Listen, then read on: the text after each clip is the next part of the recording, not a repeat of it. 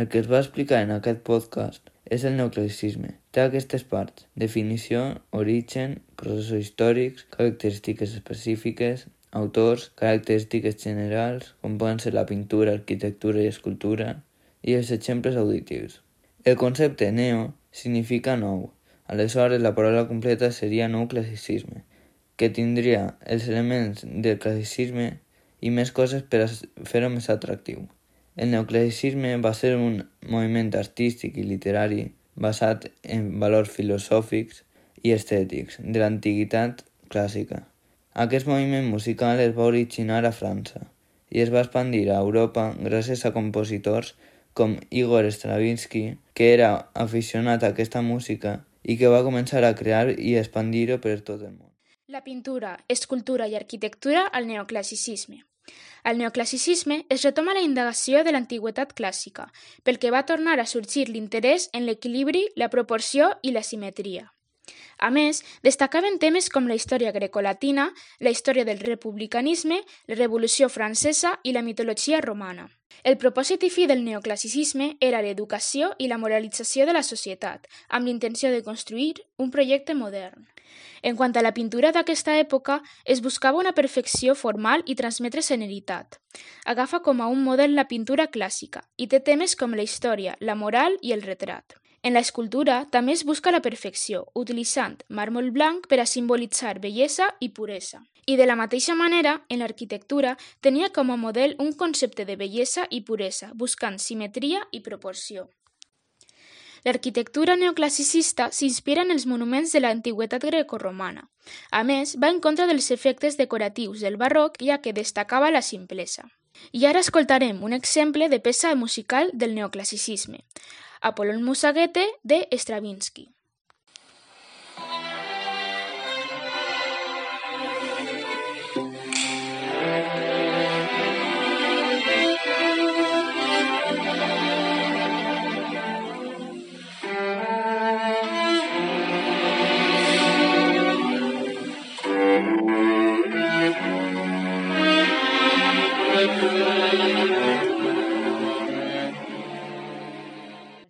Va ser una font de música contemporània des del segle XIX al segle XX, que es va manifestar entre guerres i les seus principals característiques són les següents. El retorn a la claretat formal i sonora d'estils antics com el barroc i el classicisme, però sense abandonar en absolut algunes de les innovacions que s'havien donat en els primers anys del segle XX. El retorn a petits grups instrumentals.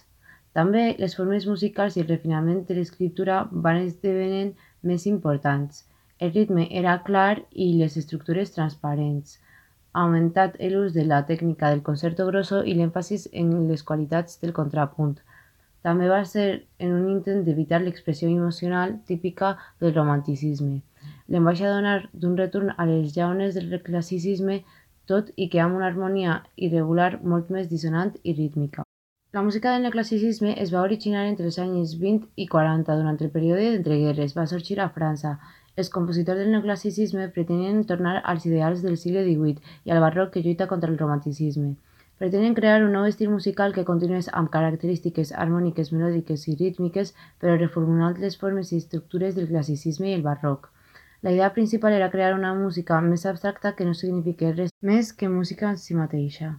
El període d'entreguerres des de 1918 fins a 1939 va estar marcat a Europa per dues circumstàncies polítiques. D'una banda, una redefinició radical del mapa d'Europa i l'Orient Mitjà després de la Primera Guerra Mundial, que va provocar, entre altres, el col·lapse de tres imperis centenaris, com l'austro-hongarès, el rus i el turc, i d'altra banda l'extrema radicalització de la política al volant del bolxevisme prosoviètic i els diferents moviments feixistes que van sorgir amb l'objectiu de combatre'l des de la violència. La Gran Depressió de 1929 irritarien aquestes tensions facilitant l'ascens del nazisme a Alemanya en 1933, atacant el continent per la Segona Guerra Mundial. Hi va haver una època de manifestacions a causa de les conseqüències de les guerres que va partir la societat. La nova creació musical preferirà petites formacions de la mateixa manera que renegarà de tota retòrica a favor de missatges més concrets i monètics. La vida urbana es caracteritza per la llibertat, el soroll, les màquines i la música popular d'abast cada vegada més global. Es convertirà en el referent de la nova icona estètica, la modernitat. Els autors al neoclassicisme es van dedicar a interpretar un nou estil musical. però amb varis aspectes que es componien al classicisme i al barroc, és a dir, reformulant formes i estructures d'aquests moviments culturals, com són les característiques harmòniques, melòdiques i rítmiques, però com a principal idea que tenien era crear música abstracta. Els autors més reconeguts que podem trobar al neoclassicisme són, a França, on es principals, Eric Satie, Maurice Reval i el Grupo de los Seis, a Alemanya, Paul Hindemith, Kurt Weill i Karl Orff.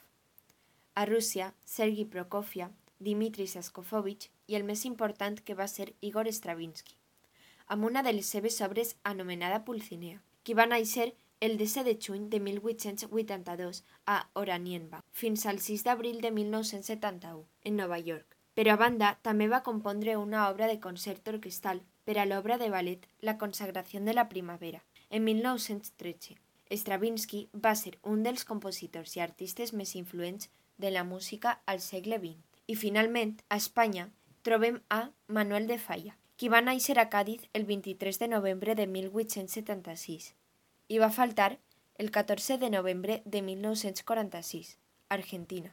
A més, va ser un dels compositors espanyols més importants de la primera meitat del segle XX. Així tenim un exemple auditiu del que va ser la consagració de la primavera de Igor Stravinsky.